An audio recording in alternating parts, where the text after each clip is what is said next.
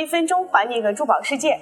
大家可以看到我今天手上这个非常可爱的小乌龟手玩件，它是以玛瑙雕刻成的小乌龟。所以今天我要给大家讲的就是玛瑙。玛瑙一词呢，就是古代蒙古人觉得玛瑙的颜色以及美丽的花纹像马的脑子，所以梵语被译为是玛瑙。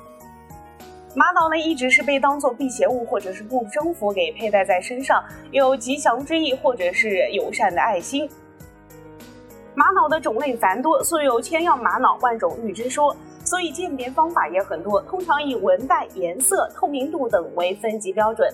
除水胆玛瑙最为珍贵之外，一般以搭配和谐的俏色原料为佳品。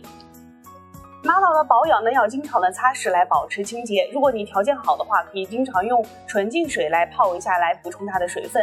那如果不佩戴的话，要尽量的去避开阳光，放在阴凉的地方。了解更多的珠宝资讯，请添加微信号。今天的珠宝一分钟到这里就结束了，我们下期再见，拜拜。